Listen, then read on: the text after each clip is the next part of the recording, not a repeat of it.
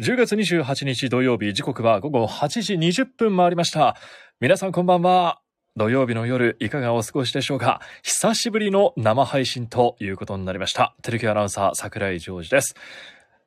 テレキューラジオ土曜日はラジオでファンスポ、スポーツ番組をお届けしております。いやー、いよいよ日本シリーズが始まりましたね今しがたまでテレビで見てましたけどもね、5回が終わって4対0。いやー、まさかまさかの山本由伸投手が一挙4点を失ってしまうという、阪神にビッグイニングを作られてしまいまして、ここから後半戦へということになりましたね。オリックスの連覇か、それとも阪神の38年ぶりの日本一かと、かかっているこの頂上決戦日本シリーズ。ねホークスがいないのが、うん、寂しい限りではありますけどもね。さあ、その日本シリーズ開幕したわけですけども、その戦いの舞台、大阪ドームにまつわるお話など、今日は展開していきたいなと思っております。それでは皆さんご一緒に行きましょう。ラジオでファンスポ暑い時は「テレキューラジオ」寒い時も「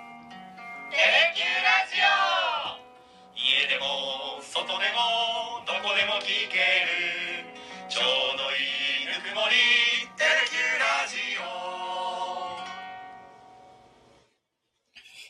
さあ、改めまして、テレキューの桜井です。この時間もですね、福岡市博多区住吉にあります、テレキューから生配信でお届けしております。あー、なんかこう、いつものメンバーがいらっしゃるっていうのは安心感ありますね。あの、今日地上波の方で、ファンファンスポーツ、改め、ファンスポが3週間ぶりだったかな、放送がありましてね。まあ、コンさんだったり、角野さんだったり、深夜さんだったり、荒垣さんだったり、いつものメンバーに会うとなんかこう、ね、えー、ほっとするというか、ああ、馴染みのメンバーだって思いますけども、ラジスポのこの、鳥越ユニさんだったり、クラシカルさんだったり、イカの塩辛さん、もうレギュラーメンバーとね、言っていい方々に、こうしてまた生でのこうやりとりができるというのも嬉しく感じております。皆さんこんばんは。お元気ですか？日本シリーズ見てるかな？今はな。それとも何か別のものをしながらかもしれませんけどもね。えー、ねえ、まさかですよね、クラシカルさん、吉信投手が。4点ってね、なかなかこう、パリーグでは見られなかった、えービッグイニング、つながられてしまいましたね。佐藤輝選手のね、盗塁から、仕掛けからね、近本選手のあの長打だったり、中野選手のタイムリー、うん、あれ、あれを目指している阪神がね、ここは一気に攻め立てて、まあただね、あの、村上選手からなかなかヒットが打てなかったオリックス打線ですけどもね、森選手のね、えーチーム初ヒットも飛び出しましたし、さあ6回からどうなっていくのかなというのは楽しみになっていますが、今はですね、ちょっとテレビは見てないので、えーどうなっているかもし、ゲームに動きありましたら皆さん教えていただきたく思います。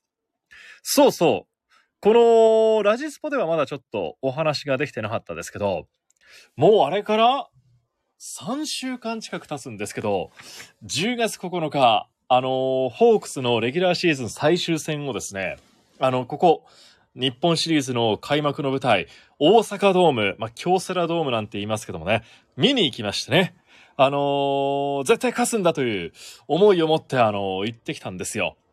まあ、そのゲームで、まあ、ホークスは、あまあ、残念ながら敗れてしまって、えーその次の日にあった楽天とロッテのゲームでロッテが勝って順位がこう入れ替わるというね、本当の最後の最後までわからない、えー順位のね、変動がありましたけども、その時、あのー時ですね、えー大阪に行ってきまして、憧れだったんですよ。ずっとね、大阪ドームのレフトスタンド、ビジター側のこう、ね、今日はもう、阪神ファン一色、真っ黄色になってますけどもね、あそこに行ってきまして、南海ホークスのユニフォームを着て、京セラドームって、これまでも大阪ドームって、何度もこう取材では行ったことがあったんですけど、応援でこう行くっていうのは初めてで、まあ仕事もね、あったんですよ。10月9日。休み？祝日？だったですよね。ただ、ホークスプラスという、あの、毎週月曜日に、あの、放送しているテレビの番組があるんですけど、そこを午前中作って、え、さらに、ブルーリバーの望むところだっていう、日曜日の、あー明日も放送がありますけど、そのナレーションもいつも月曜日に撮ってて、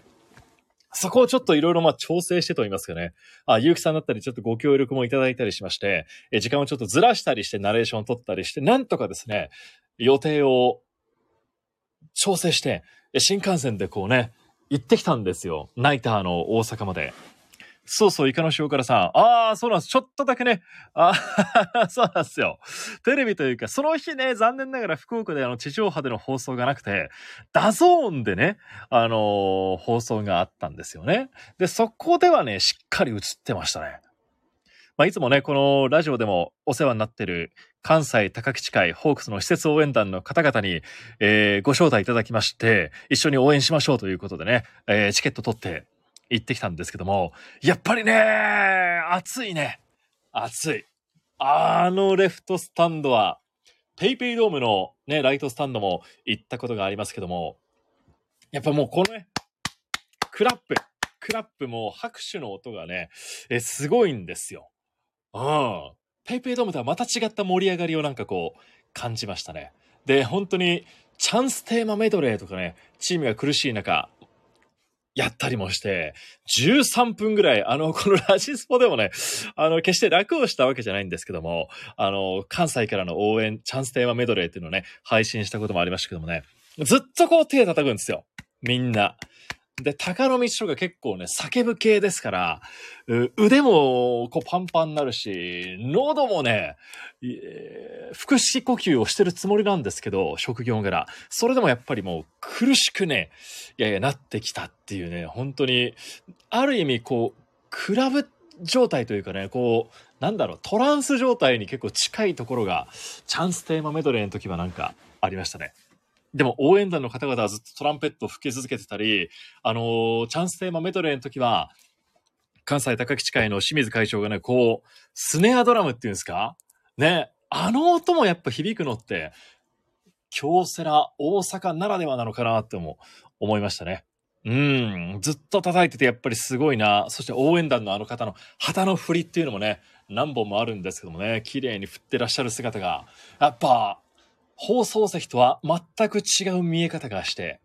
で、近藤選手がね、その最終戦の最終打席でホームラン打ったんですけど、これがね、レフトスタンドの方にちょっと上がってきたんですよね。あの、ホームランを獲得するあのホームランが、おーってきたんですけど、大阪ドームって、応援団がいるところの、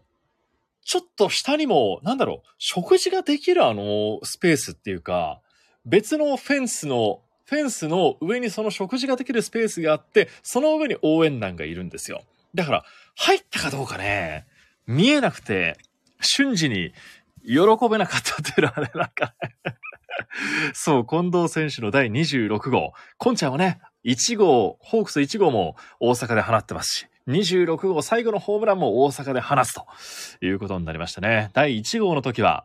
実況もさせていただきましたし、ですから第26号もこうね、えー目の前で見てということになりましたんでね、なんか近藤選手には勝手にね、何か縁を感じていますけどもね。そう。で、そこでですね、これまだお話ししてなかったんですよ。ここまではね、もうあの、ツイッター X の方だったり、いろいろお話はしてきたんですけど、実は、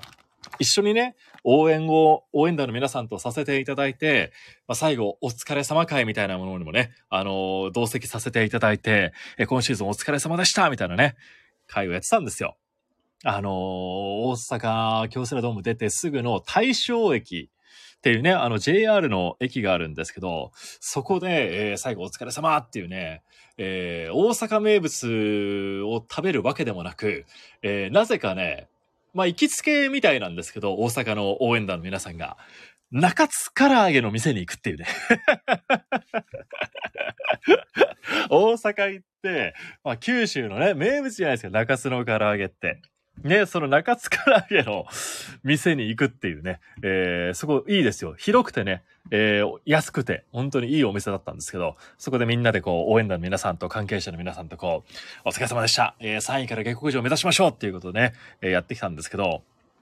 まあまあ、今回ね、博多からご縁あって、こう、大阪まで応援に行かせていただいて、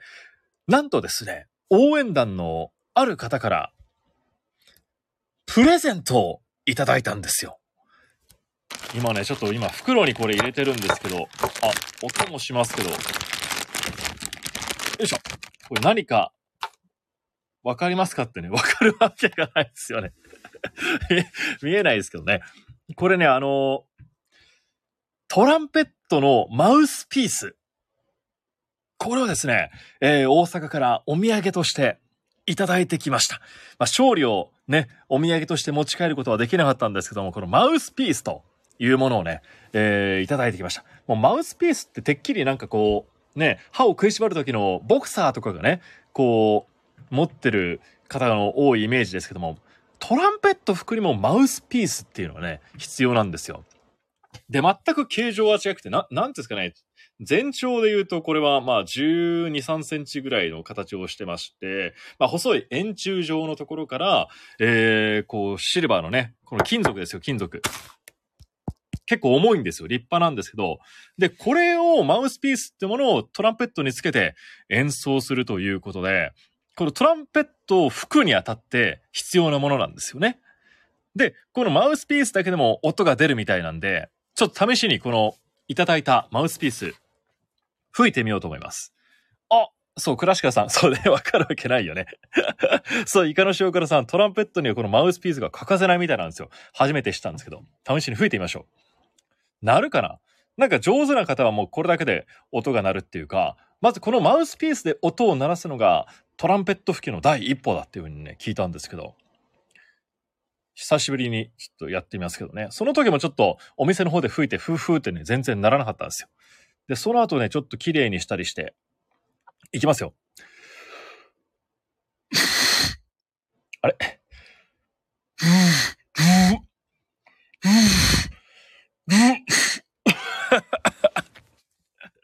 ならないね。自分で言ってるだけだもん。な。ならないん。だよ。でもこれ上手い人はね、なるみたいなん。ですよ。唇を震わせないと音が鳴らない。お鳥越ユニさん。からアドバイスいただきました。口笛を、ん。ブー、あ、今のはね、あからさまに自分で言ってたら、すいません。唇を震わせる。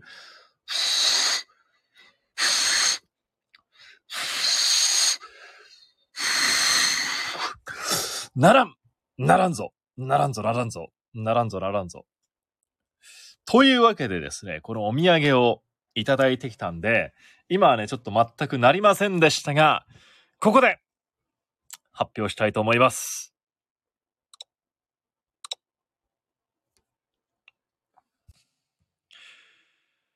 来年の開幕戦ではトランペットが吹きたい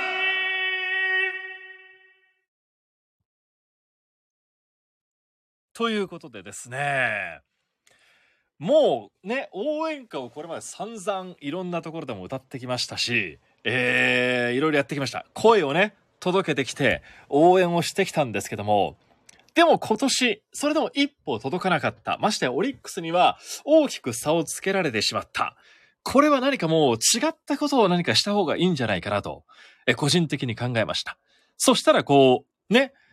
運命のように、このトランペットのマウスピースをいただいた。これはもうね、吹けという神様というかね、野球の神様の教えなんじゃないかなと思うんですよ。だからこれをね、今から、まあ、3月におそらく末に開幕があるでしょうから、そこまでに向けて吹けるようになりたいなと、えー、オフシーズンは思っております。うん。新しい挑戦ですよ。ああ、皆さん歓迎いただいて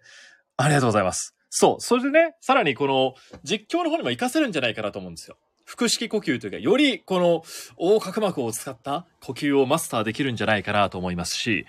よりこう、深みのある声になっていったらいいなぁなんて思ったりもするんですけど、これをね、ぜひ、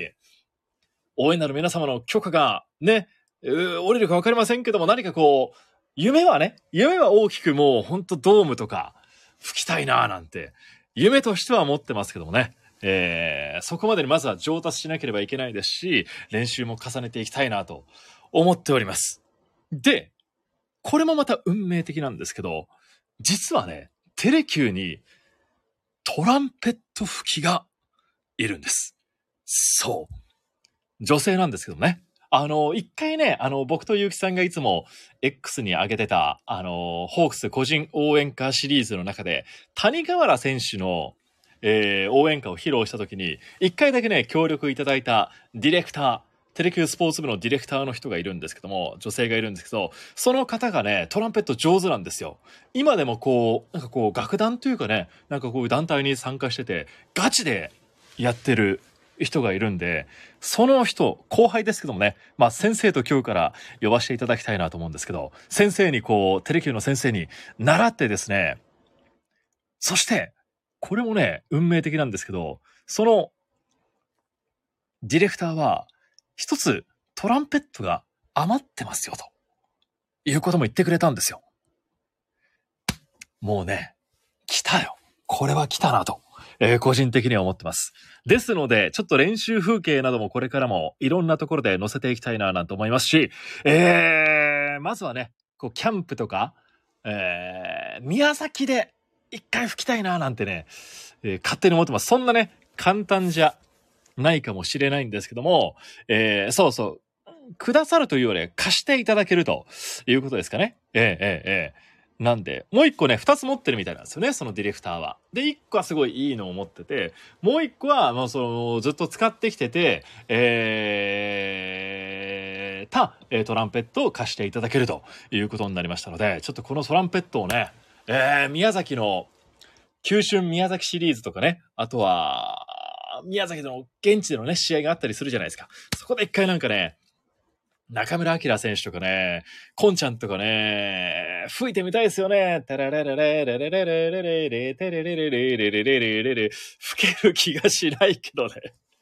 現状ちょっと吹ける気がしないですけども、これやってみようと思いますので、ね、もうみんなに発表したんでね、これは必ず成し遂げたいと思っております。え阪神追加点うん山本由伸投手のね、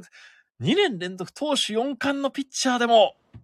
飲み込もうとしてるのか、ああ、阪神恐るべしということなんですよね。で、このね、マウスピースいただいたご縁もありますし、さらにね、えー応援に力を入れて取り組んでいきたいと思いますんで、皆さん、えー、上手くなっていく様子が必ず出ると思いますので、えー応援いただけたらなと思います。そしてね、えーシーズンも終わりまして少し時間は経ってしまいましたけども、えー今シーズンもホークスありがとうという気持ちを込めて、久しぶりにこちら行きましょう。リスナープレゼントはい。というわけでですね、今回はですね、え1年間のこの応援に感謝しまして、えーラジスポから素敵なプレゼントを一つ、えーしたいなと思っております。それがですね、今手元にあるんですけど、こちら。あんま叩くと良くないですね。あのーテレキューのアニメキャラクターでおなじみ、マッカーノーズと博多人形がコラボしました、ホークスのこのオリジナルの柳田選手の博多人形を1名様にプレゼントさせていただきます。はい。あのーアニメ番宣などでもおなじみの柳田選手のマッカノーズキャラクターの博多人形を、えー1名の方にプレゼントしたいなと思います。実はね、ファンスポのセットの中にも使われていたりするんですけども、えーよく見るとですね、柳田選手のこう博多人形が置いてあったりするんですよ。えー大きさとして高さはどうだろうな。マウスピースと比較するとですね、マウスピースよりも大きいですね。20センチぐらいですかね、高さは。うん。はい。ですね。えー、そして鼻の赤いマッカノーズのアニメ番宣のおなじみの柳田選手のキャラクターの博多人形、えー、素焼きの粘土でできているということですね。えー、えー、え、えーですので、こちらをですね、1名の方に今日はプレゼントしたいなと思います。えー、応募はですね、どうしましょうかね。まあ、28日ですから、31日まで、31日までにしましょうか。31日までということにさせていただきます。ぜひね、あの X の方で当選者は発表したいなと思っておりますので、X の方につぶやいていただきまして、えーハッシュタグテレキューラジオ。テレキューラジオの字は地に点々ですので、お間違いがないようによろしくお願いいたします。ですので、えー柳田選手の、えー博多人形、マッカノーズキャラクターの柳田選手の博多人形を1名の方にプレゼントさせていただきます。応募期間は今月31日まで、えーハッシュタグ、テレキューラジオ、つぶやいて、つけて、えーつぶやいていただきたいなと思います。はい。あら、また追加点6点。えーちょっとちょっとオリックスの連覇、それとも阪神の38年ぶりの日本一か。